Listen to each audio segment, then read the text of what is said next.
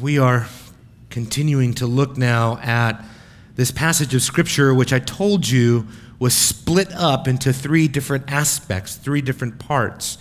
Christ the Revealer, Christ the Creator, and Christ the Redeemer.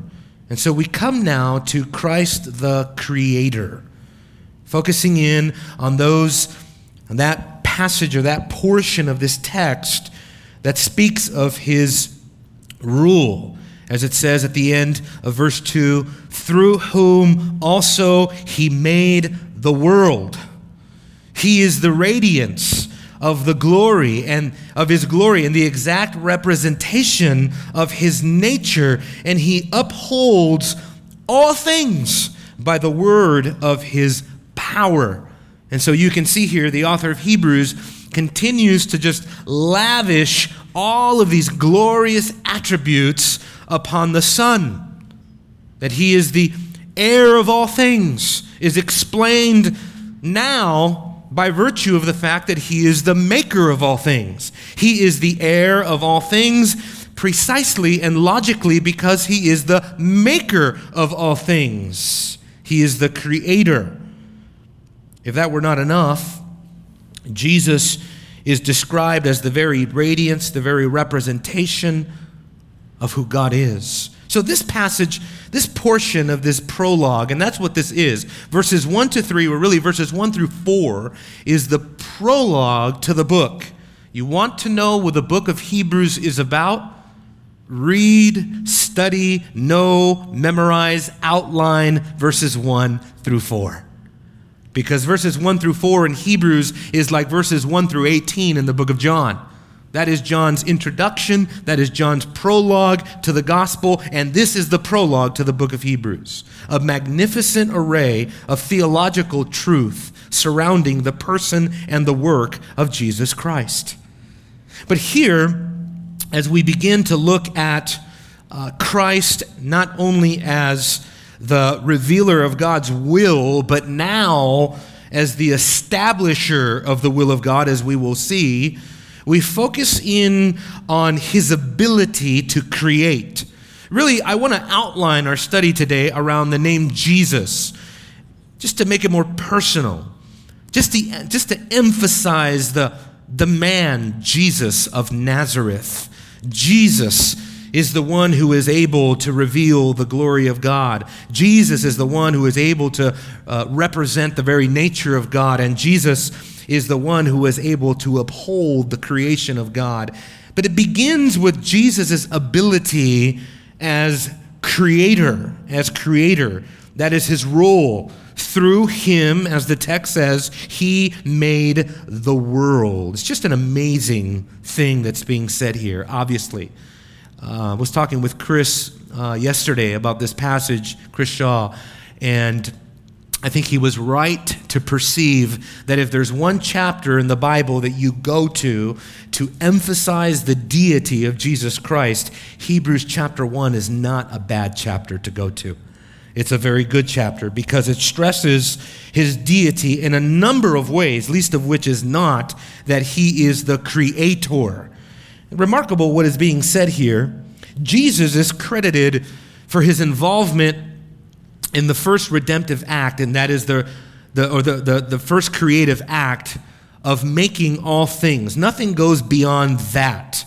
The Jehovah's Witnesses are absolutely wrong to insert the word other in front of Colossians chapter 1, verse 15. He created all other things, as they would want you to believe. But that is not what the Greek text says at all. It just says he created all things, exactly like what is being said here. Through whom he made the world. Now, interesting that he uses the word ages here, aeonios, so that he doesn't use cosmos. He uses a different Greek word that is translated world, and that's the way that it's translated among many of the different translations that are out there. Hardly anybody translates the word ages because that's not really what it's trying to get at. It is something like the created order, the universe and everything that it contains. That is what the word is trying to stress. And it's used in this same way later on in the book of Hebrews. Hebrews chapter 11, for example, verse 3, it says, by faith we understand that the worlds were prepared by the word of God. And that word there is ages, aionios. So ages represents at times the created order, and that's the way that it's being used here in verse 2. At the end of verse 2, he made the world, he made the ages. And really, in light of what the New Testament teaches, there's no doubt of this. Everywhere we can go to dozens of passages of Scripture that emphasize Jesus' role in creation, that it is through Jesus, through the pre-existent Christ, through the Logos, the wisdom of God, that the worlds were made. Let me read to you some very familiar passages of Scripture. John chapter 1, of course, verses 1 through 3. In the beginning was the Word, that's Jesus, and the Word was with God, and the Word was God. He was in the beginning with God, and all things came into being through Him. And apart from him, nothing came into being that has come into being. Is there a more exhaustive way that an author of Scripture can say, Jesus made everything, and if you try to say Jesus did not make something, then you will say that something came into being that Jesus didn't make, which of course is exactly what John is denying. Nothing can come into creation. Nothing can be created. Nothing can spring into creation apart from Jesus Christ, apart from the Word, apart from the Son, apart from the wisdom of God. Proverbs chapter 8 stresses the fact of God's wisdom, which many take to be a personification of the divine Logos, the divine Word, the divine wisdom, in other words, the pre-existent Christ there in Proverbs 8. But in Colossians chapter 1 is another powerful parallel to this passage in Hebrews. Colossians 1, verses 15 to 17 says, He is the image of the invisible God, the firstborn of all creation, which does not mean the first created thing. It means the preeminent one over creation. That is what prototokos means. It means preeminent over creation. For by him all things were created. There again, absolute, exhaustive, creative power, both in the heavens and on the earth, visible and invisible. I think these explain one another. Heavens and earth explained by visible and invisible, explained by whether thrones or dominions or rulers or authorities. So all creatures, earthly, heavenly, whether human or angelic, all beings, everything owes its origin, its genesis, to Jesus Christ. And he says, all things have been created through him. Well, that's exactly what Hebrews is saying. He is the divine agent of God to create everything. But then Colossians going even further and saying, and it's created for him. That little prepositional phrase literally means for his behalf, for his sake. Ultimately, what that means is for his glory. All of creation is for the glory of God. Creation itself serves the purpose of Jesus Christ. Think about the greatness of this. That when the creation was created, God knew that everything in creation ultimately would serve some purpose of magnifying the person and work of Jesus Christ.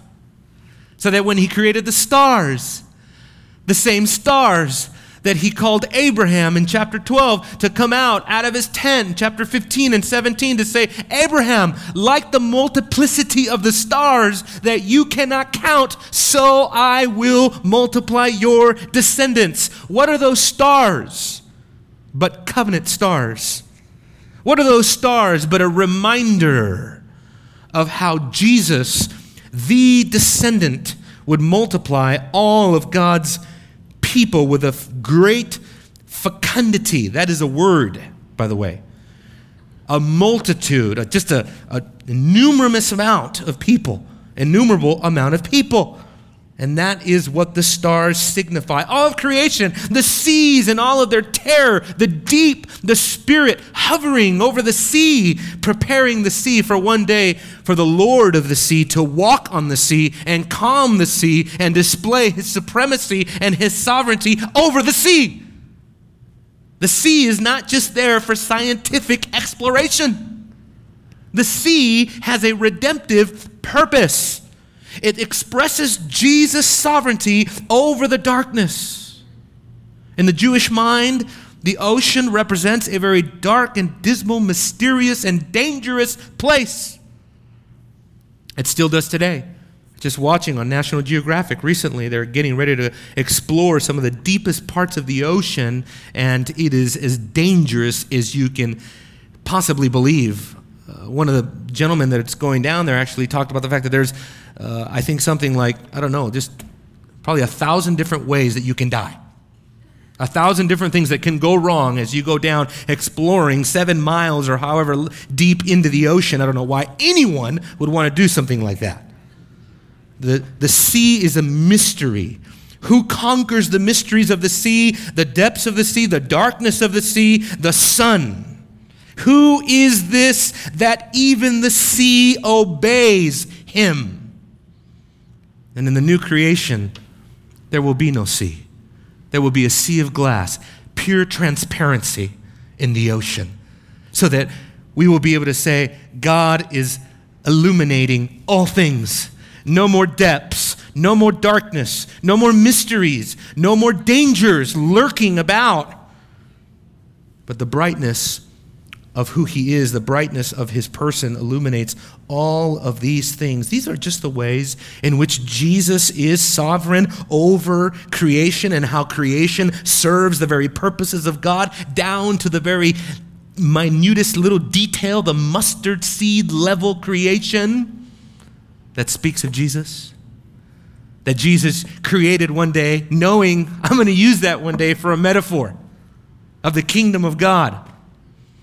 The lilies in the field, all of these things, these great ocean creatures. I'm going to swallow one of my prophets one day with that creature I made as an example of the resurrection and how the Son of God has to be 3 days in the belly of the earth and then he will be resurrected. What is the creation all about anyway? It's not just apologetic for against evolution, folks.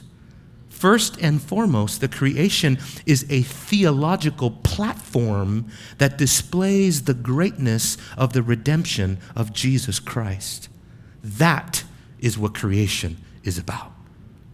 And he created it all. He makes everything come into being. And so why does the author, so we have to get back to what is the purpose of Hebrews showing all of these divine attributes if it is not to say, Jesus speaks louder. You remember verse 1, God spoke. So in the context, we are speaking of what God has revealed. And the contrast is long ago and then in these days. Maybe that is the only other aspect of this word ages that is maybe used and why it's used particular and not cosmos, because ages includes time. And so that maybe long ago and last days are supposed to be something of a stress upon the Son's ability to be sovereign over time, sovereign over all of the progress of redemption. He is sovereign over all of it. And why is the author magnifying these things in Christ? If his ultimate aim is to show, trust Jesus. Look at his supremacy. His promises are better. His blood is better. His sacrifices are better. His priesthood is better. His house is better. Everything he does is better. His promises, his covenant, everything is better. Better than the angels. And the reason why is because the author of Hebrews wants us to listen to him. Just like God said on the Mount of Transfiguration, Lord, here we are. This is great. I'll make a tabernacle for Elijah, a tabernacle for Moses, and a tabernacle for Jesus. Put them all on the same level. And right as Peter was doing that, God interrupts him. almost as if to say, doest thou not? Don't you dare put my son on the same level as everybody else. He is not the same as the law and the prophets. He is superior. He is final, ultimate, consummative. And that's why we ought to listen to him. The exordium of Hebrews, the exhortation part of Hebrews, is built on the indicative of Hebrews, on the theology of Hebrews, and of the supremacy of Jesus Christ. Look at chapter 2, verse 1. This is the way the logic works. Exalt Jesus as high as you can. And then chapter 2, verse 1. For this reason. That means the logic is connected to this in chapter 1. We must pay much closer attention to what we have heard, with the stress on what we have heard, so that we do not drift away from it. For if the word that was spoken through angels proved unalterable, and every transgression and disobedience received a just penalty, how will we escape if we neglect so great a salvation after it was at first spoken through the Lord? It was confirmed to us by those that heard. You see, it has everything to do with the message that came in Jesus, that the message that came that Jesus is better. That's the way that Hebrews argues all the time. It's it's a lesser to the greater argument. It's arguing, it's saying, look, the message that came through angels is magnificent. It's unalterable. And people who disobeyed it were judged. So what he's saying is the message that comes through Jesus, how much greater is our judgment if we disobey what has been revealed through Jesus Christ. A fortiori just came to my mind. As Creator, Jesus commands our devotion and our dependence. He is sovereign over creation. Oh, what a good word to hear right now in the context in which we live. And you know, I have to make a reference to the recent activities by the terrorist organization ISIS, because our own government, the government of our land, is saying this is beyond anything we have ever seen. The atrocities that are being committed to make us think, oh no, the peril. You watch the news and you're probably thinking, that's why I don't watch the news. But you watch the news, they make you feel like the end of the world is tomorrow. I mean, this is just unraveling all around. You go from, this is what ISIS is doing in the Middle East, to this is what's the newest developments in the Ukraine with Russia, to just the other day, China sends a jet to intercept an American jet and barrels over it within 20 feet, a provocation that could end who knows where. And I just woke up this morning and left the house this morning, 6.0 earthquake, San Francisco. Wars, rumors of wars, earthquakes in diverse places. Look, I'm not pin the tail on the Antichrist. I'm just saying, what's going to happen for us to read Matthew 24 in a certain fashion? Anyway, I'll get off the eschatological soapbox. But let's look now at these different attributes of Jesus. Jesus, therefore, is the sovereign creator. And as sovereign creator, he is able to exhibit the glory of God. So, Jesus as the glory of God. So, with each of these terms, the author of Hebrews provokes a different image, a theological image that is rooted in Old Testament, Old Covenant themes that have a Christocentric fulfillment. All of that. And of course, this idea of the glory of God is major. So Jesus is the radiance of his glory. And that word radiance, beautiful word, isn't it? It's the only place in the whole New Testament that is used, right here. Hebrews chapter 1, verse 3. This is the only place, the entire New Testament, where this word is used, but it is used elsewhere in antiquity. It is used in the Apocrypha, the apocryphal book of the Wisdom of Solomon that was also inside of the Septuagint.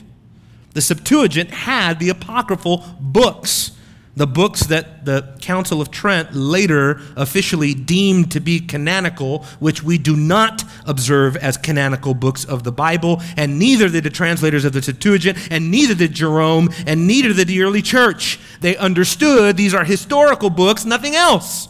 They don't bear the mark of inspiration. And a good book on that is a book by the name of The Shape of the Canon by Keith Matthison.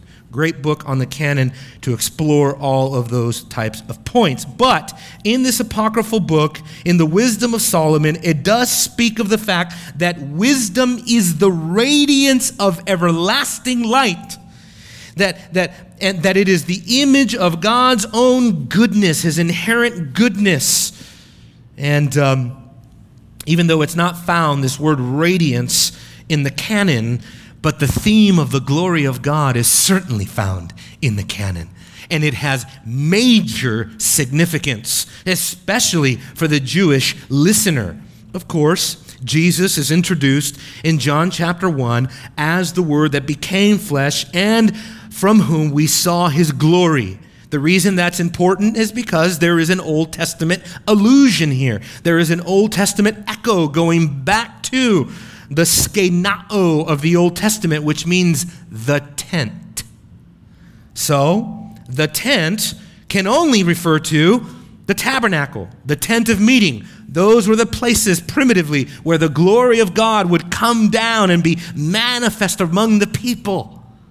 And I've been to Shiloh in Israel, where you could go to Shiloh right now and you could see the outlining of where the ancient tabernacle was constructed. You can still see the pattern of the ancient construction of at least one location where the tabernacle was placed in the tent of meeting.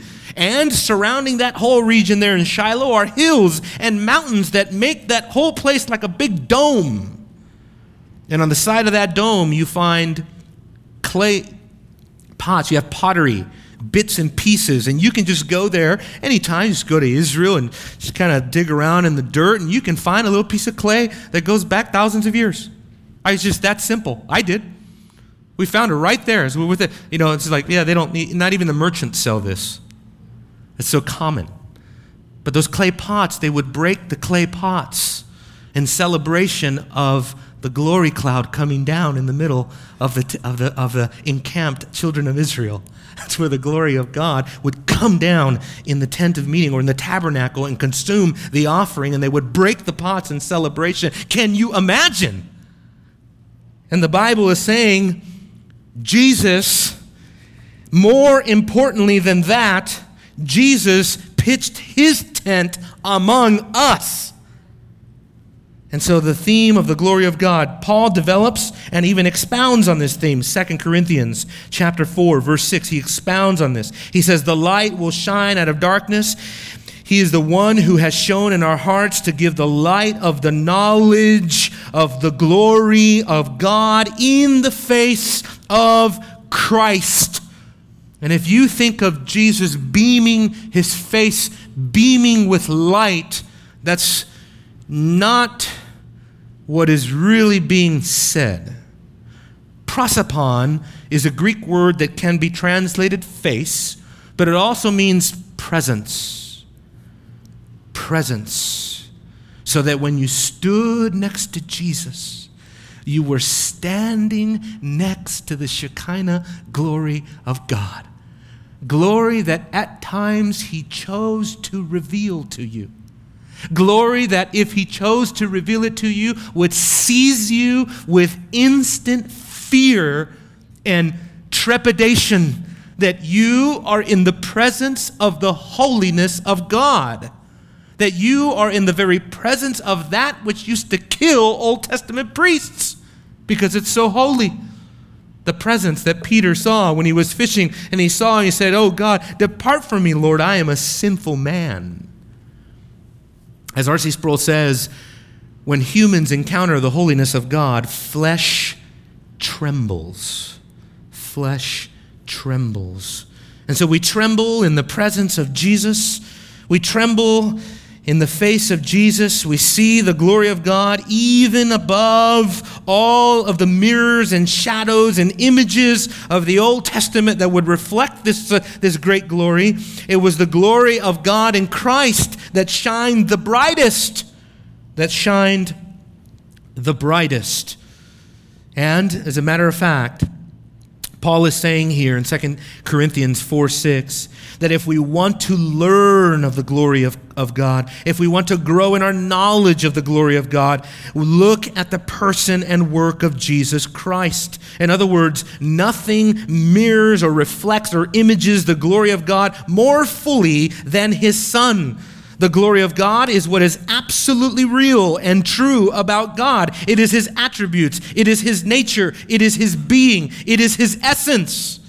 Jesus tells us what is absolutely true and real about God. To be the radiance of the glory of God means more than that Jesus just reflects the glory of God like a mirror, but he himself emanates the very glory of God. He radiates it out of his own being. An old Puritan word, he is the effulgence. In other words, the glory of God streams forth out of him, and when he returns, we will see the visible outstreaming of the glory of God in the face of Jesus Christ. We will see him fill the earth with the glory of God like the water covers the sea. So that one commentator says that what is being talked about is that in some sense, there is a sense in which the sun is the twin source of the light of the glory of God. Isaiah says, I am the Lord, Isaiah 42:8. That is my name. I will not give my glory to another, nor my praise to graven images. Isaiah 48:11, for my own sake I will act, for the sake of my, or for how can my name be profaned, and my glory I will not give to another. But Jesus represents the glory of God in himself. And the glory of God stands for not just the brightness of the glory of God, the outshining, so that if you have in your mind more of a physical, we're not just talking about particles and photons here, but the glory of God also came to represent the very moral perfection of God, the moral holiness of God, the moral perfections of God. And here I call on the great Scottish expositor John Brown and his commentary on Hebrews, because I took all of the exegetical commentaries on the book of Hebrews and they paled in comparison to this Geneva commentary on the book of Hebrews, because a Puritan at heart, he was just able to expound on the glory of God more than they in their academic world. He says, the glory of God is the supreme beauty of his perfection, his holy, wise, and his benignant excellency, the moral goodness without which omnipotence and eternity and immensity would be awful but not lovely. This perfect glory, this complete divine majesty resides in Christ, and it shines forth from him, so that he is the communicator of its knowledge and he is the enjoyment to mankind. Jesus reflects the glory of God perfectly. And it is part of his pre-existent character. He did not just image the glory of God, reflect the glory of God, or radiate the glory of God at his incarnation. This is part of who Jesus has been from all eternity. He has never changed. Jesus, the same yesterday, today, forevermore, has always known what it means to be the glory of God. So John 17:5, Father, glorify me together with yourself, with the glory which I had with you before the world was. So he not only, Jesus as the glory of God, and then next, Jesus as the representation of God. Look at the text, what it says. It says, through whom he made the world, he's the radiance of his glory, the exact representation of his nature. Amazing words that are being used here. The word nature here is essentially synonymous with glory. It just speaks of what it means to be God, God's godhood, his attributes, his godness. That's what it is referring to. The nature of the Father is found in the Son, so that he radiates and he represents God. And what that means is that he shares in the essence of God, and yet he is distinct from God, i.e., the Father. Now, this is important because by using this kind of language, radiating, representing, he states the doctrine of the Trinity perfectly. So he doesn't violate either the oneness of God or the distinction of the persons, or else by radiating and representing, it doesn't mean that there is no longer any distinction between Father and Son. Of course there is. The Father is not eliminated. He is not absorbed into the Son, so to speak, so that the result is some kind of oneness theology or oneness heresy. The Father and the Son remain distinct. They are co-equal, co-eternal. They are equal, they are harmonious, they're in perfect unity, yet they are distinct nevertheless. This is where the doctrine of the Trinity comes from. Passages just like this, just like this. Now, we need to think, though, that even more than an apologetic for the Trinity, the author of Hebrews, remember, above everything, he is writing messianically. He is stressing messianic themes, speaking of the Messiah. He is elevating their view of Christ so that they will view Jesus as the supreme revealer of God, the supreme heir of God, the supreme wisdom of God who created all things, the supreme Son of God who radiates God's glory and represents his nature perfectly, and then, as we're going to see, as the supreme Redeemer as well. And by radiating God's glory, the audience of Hebrews is meant to connect Jesus with all of those Old Testament types that we talked about in a specific way. I think because for a Jew, the glory of God was attached mainly to those majestic aspects of Israel's life, the temple, the tabernacle, the Ark of the Covenant. But now, Jesus outshines the institutions of Israel. The only proper response to this, brothers and sisters, is worship.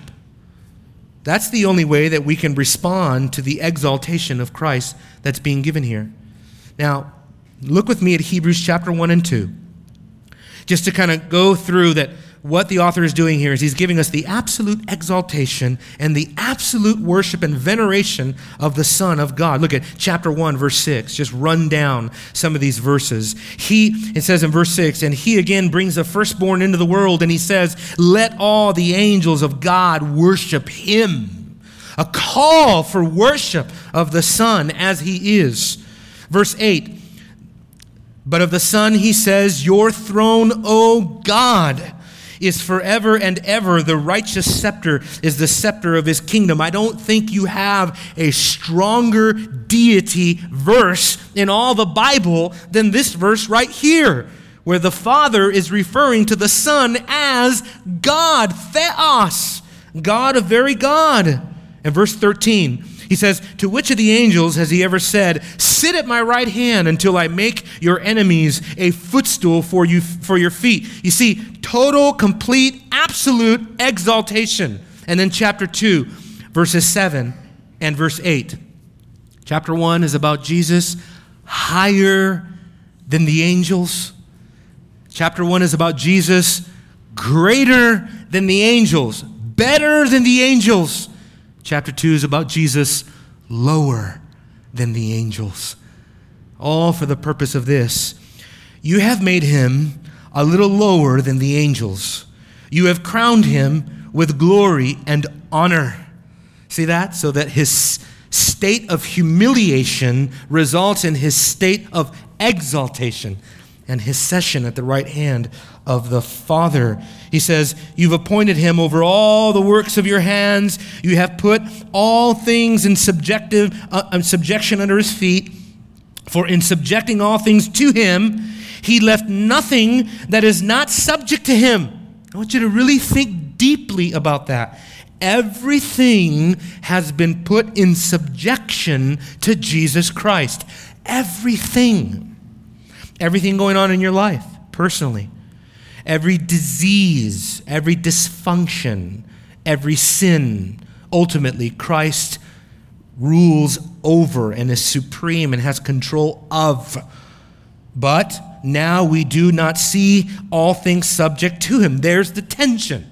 Jesus exalted to the right hand of God, better than angels now, been crowned with glory and with honor. Everything is under his feet and serves his purpose, his rule, and his dominion. But right now we don't see it. What we see now is ISIS beheading Christians in mass rate. What we see now is the church in China living under persecution. What we see now is the advancement of liberal values over against biblical and conservative values. I hope that you come back to this, because what is so compelling about all this for me is that this is the way that the author of Hebrews leads us to assurance. This is the way that the author of Hebrews is going to lead us into a place where we will not apostatize and end up making shipwreck of our faith. This is how he does it. He doesn't talk about psychology. You don't need hours and hours of counseling. You need a vision of Jesus Christ so high, so supreme, so glorious, so wonderful that you can't fathom turning away from him. That you can only respond with worship, allegiance, dependence, humility, submission, homage, kiss the Son, lest he be angry, bowing down. All of these are found in Jesus, Jesus of Nazareth. What good can come from Nazareth? This can come from Nazareth. Lastly, Jesus as the power of God. We can go on and on. I had trouble cutting off my sermon, folks. I might be boring you right now, but I promise you, last night it was really hard for me to choose what goes in and what goes out, because I just wanted to keep going and going and going with each one of these attributes, because it is so absolutely glorious. But let's go on for time's sake. Jesus as the power of God, because it says there that not only is he the radiance of the glory of God, not only is he the exact representation of the nature of God, but he upholds all things by the word of his power. And that's why I said we really need to hear that right now. Everything is being carried by the Son. Pharon is the participle that's used here, and it literally means to bear along. To bear along, to carry it along. What gives the universe its ability to keep ticking on and on and on?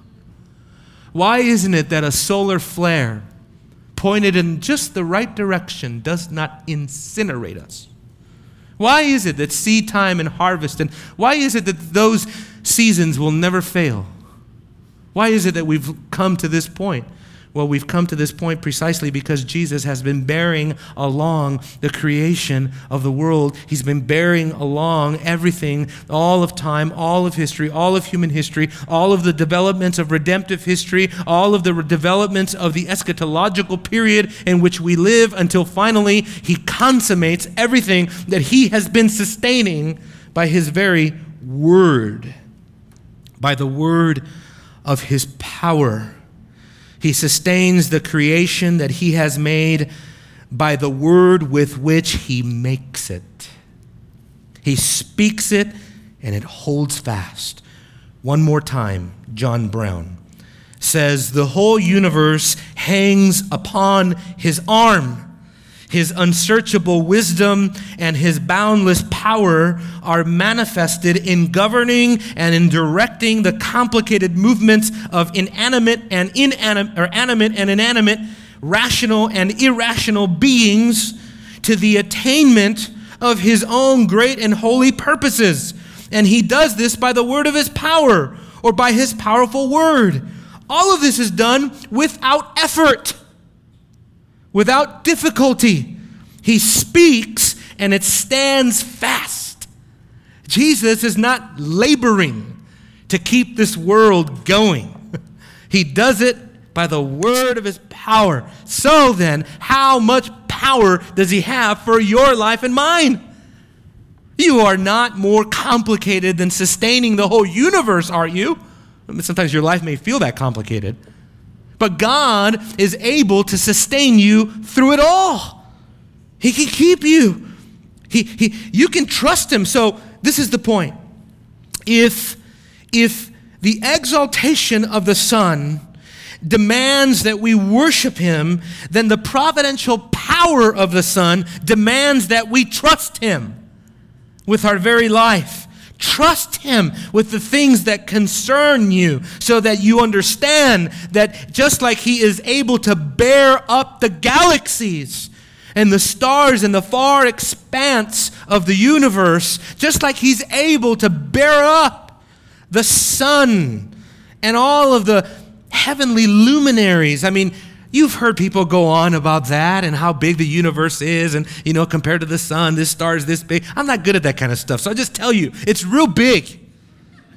And God is bigger than all of that. And if he's bigger than all of that, then my friends, he is able to establish his will in your life. And that is exactly what Richard Phillips says in his commentary, the Reform Expository Commentary. He says, as the true and great and final prophet, no prophets needed after this, folks.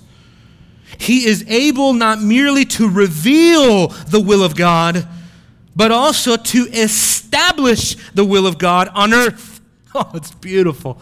Oh, beautiful. This Jesus, I don't know what else to say about him.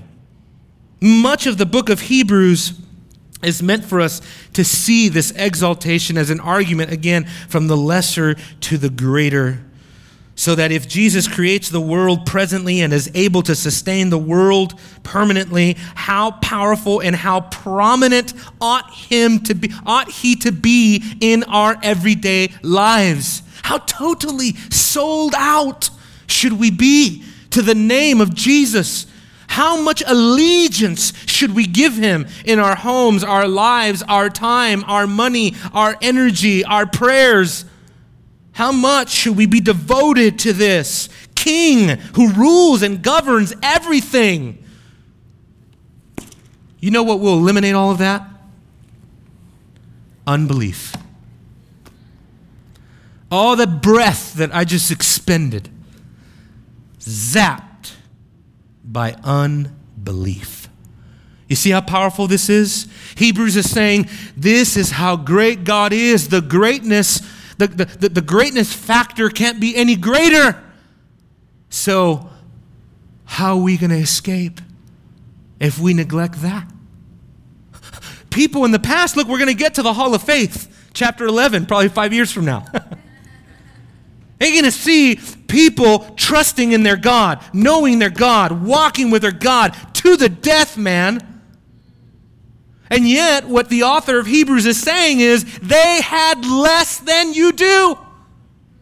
And yet, we act as if we need more. We don't have enough. Right? Think of yourself. Come on, just be honest. In the midst of your trial, in the fire, in the heat, in the passion of the moment, where is God? What? Haven't you read the book of Hebrews? We have more revelation. We have a perfect representation. We have the embodiment of the glory of God. What more do you need? And we are accountable, dear friends. We have to take the most earnest heed, lest we drift away. Because what's really frightening about the book of Hebrews, and this is why I also wanted to preach on the book of Hebrews, because as a good Calvinist, I need to feel the weight of the warnings of Hebrews that if you drift away, you can make shipwreck of your faith, Mr. Once Saved, Always Saved. Understand that there is a means to the sovereign ends of God. Understand that in the book of Hebrews, We have to take the most earnest heed to these things, because what Hebrews is saying is you can come this close to the most magnificent light. You could be as close to Jesus as Judas, and yet be as far away from him as the devil himself. And that's my prayer for us. I've seen too much apostasy, folks. I have seen it. I stood in the waters of baptism with people that 6 months later want nothing to do with Jesus because of some drug or some sin or some high or some girl or some boy or some relationship or some job or some position or some status or some lifestyle. And I just hear the book of Hebrews saying, don't drift away. How much greater will our condemnation be if we neglect so great a salvation?